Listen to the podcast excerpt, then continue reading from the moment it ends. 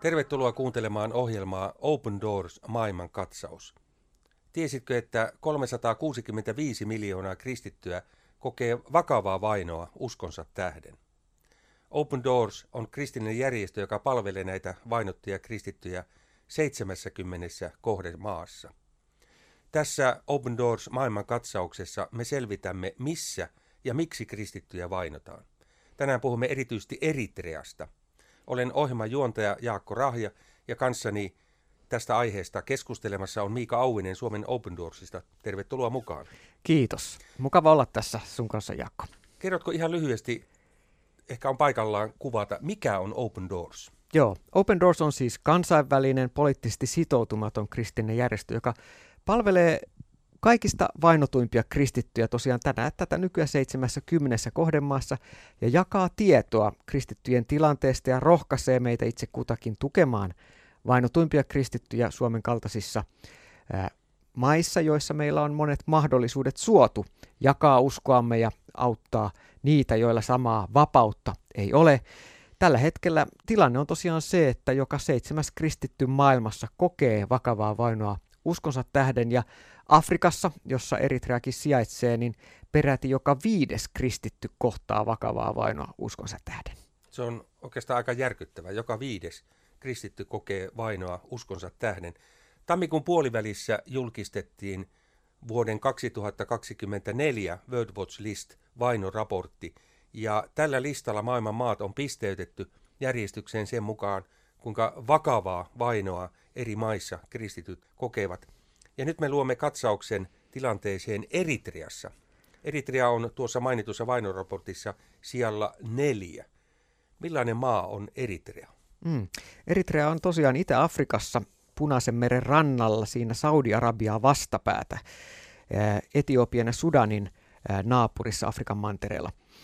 Eritreassa on asukkaita hiukan vajaat neljä miljoonaa ja pääuskontona on islam ja islam dominoi periaatteessa maassa hyvin vahvasti kaikkea, mitä siellä tapahtuu, mutta kristittyjäkin Eritreassa on kuitenkin suhteellisen paljon. Kuinka eli paljon? Open Doorsin arvion mukaan noin 1,7 miljoonaa. Noin neljästä miljoonasta. Kyllä, eli suhteessa kuitenkin monen maahan verrattuna siellä on melko suuri kristillinen vähemmistö.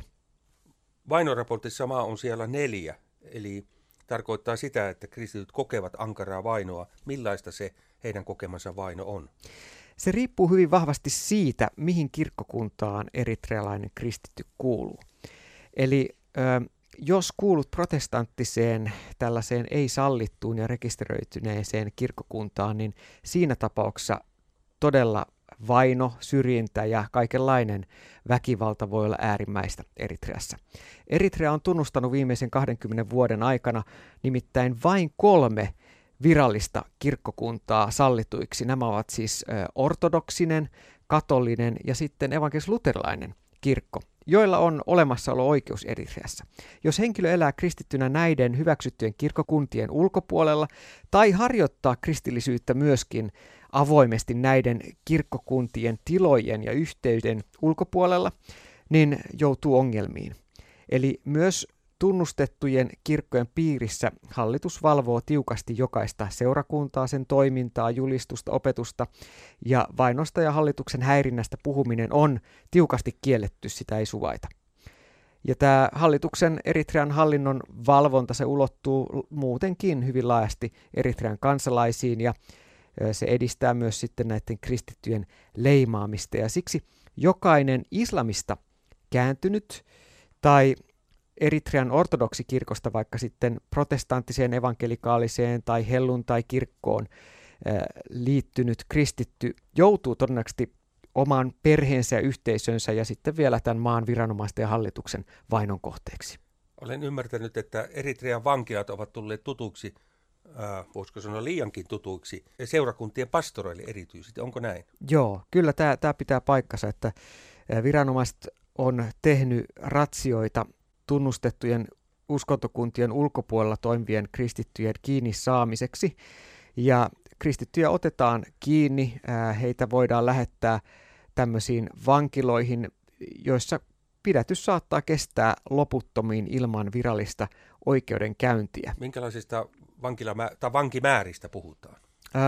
No Open Doorsin arvion mukaan Eritrean pahamaineisissa vankiloissa arvioidaan olevan vähintään tuhat, hiukan yli tuhat kristittyä, jotka on vangittu ilman virallista syytettä tai määräaikaa. Ja jotkut kotiseurakuntien pastorit ja johtajat on ollut vangittuina jo yli kymmenen vuotta surkeissa oloissa, pienissä eristysselleissä tai jopa konteissa, siis laivakontteihin sullotaan ihmisiä niin, että ne kontit on päiväsaikaan kuumia pätsejä ja öisin taas jäätävän kylmiä.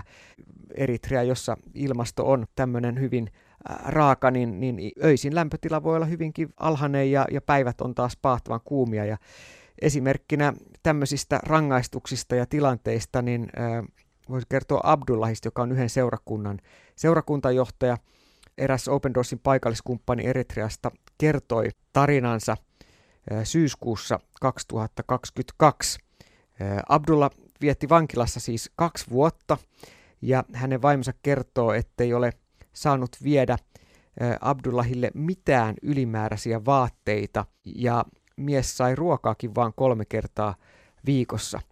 Ja vasta siinä vaiheessa, kun Abdullah sairastui vankeudessa vakavasti ja vaati toistamiseen lääkäriapua, hänet vietiin sitten vihdoin sairaalaan ja Valitettavasti avun perille saaminen tuolloin oli jo liian myöstä, jonka seurauksena Abdullah kuoli kahden vankilavuoden jälkeen tuolloin vuonna 2022. Eli tämä kertoo jotain siitä vankilaolosuhteista, koska siis edes ruokaa tai perusfasiliteetteja ei, ei tarjota sieltä vankiloista, vaan omaiset joutuu pitämään huolta näistä vangeista. Autoritaarisen hallituksensa vuoksi Eritrea tunnetaan tällaisena Afrikan Pohjois-Koreana. Mm.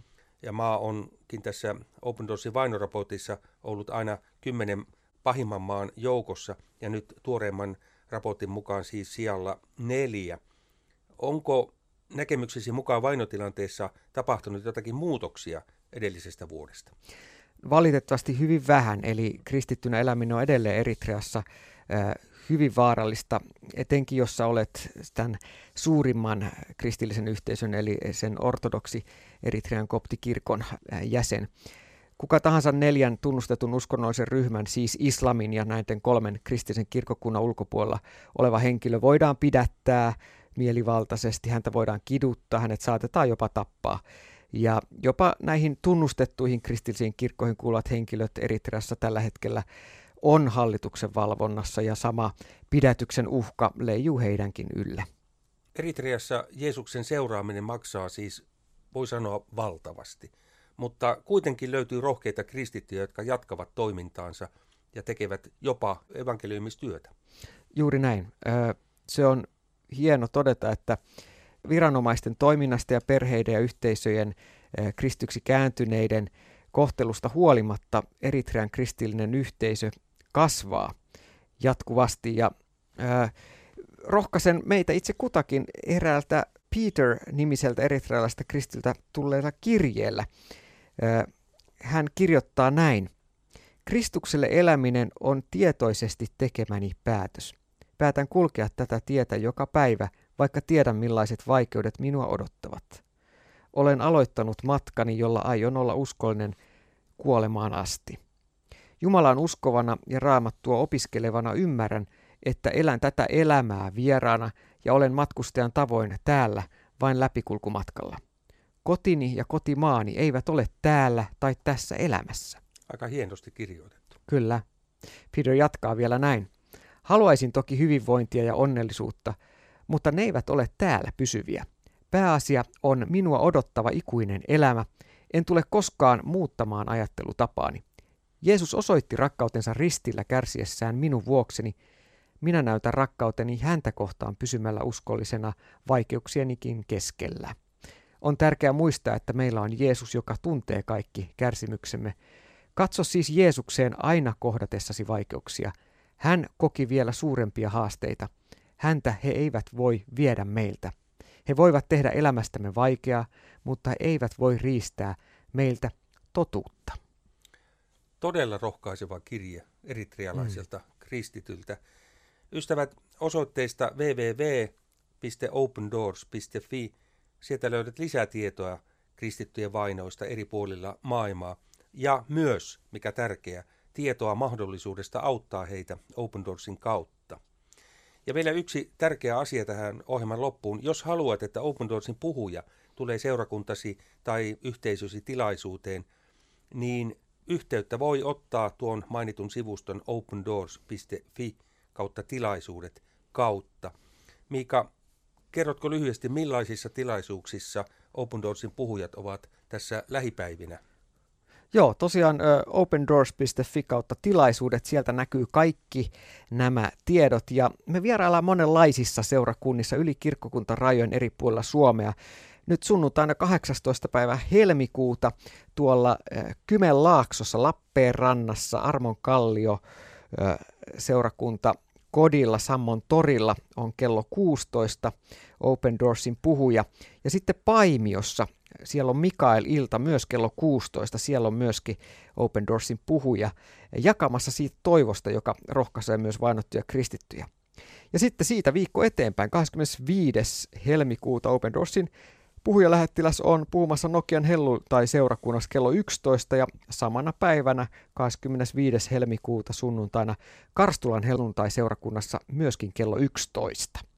Ja sitten äh, perjantaina eka päivä maaliskuuta 18.30 Helsingissä Kertsi Nuorten ilta Freda 42 osoitteessa, niin siellä on myöskin äh, Tiia Lemmetyinen kertomassa nuorille Open Doorsin työstä ja vainotujen kristittyjen tilanteesta ja sitten Huittisissa nuorten ilta kello 19. Sielläkin nuorten parissa ollaan. Muutama sana vielä siitä mahdollisuudesta, mitenkä minä tai kuulija, joka on nyt kuuntelemassa tätä Open Doors maailmankatsausohjelmaa, mitenkä hän voi olla mukana auttamassa vainottuja kristittyjä?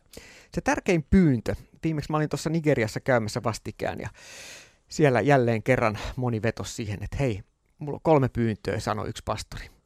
Mä ajattelin, että no mitkä kolme asiaa mahtaa olla. Sitä pastori sanoi, hei rukoilkaa, rukoilkaa ja rukoilkaa. Se puhutteli. Eli se tärkein tehtävä, tässä on hengellinen taistelu kyseessä. Vainotut kristit pyytää meiltä rukoustukea.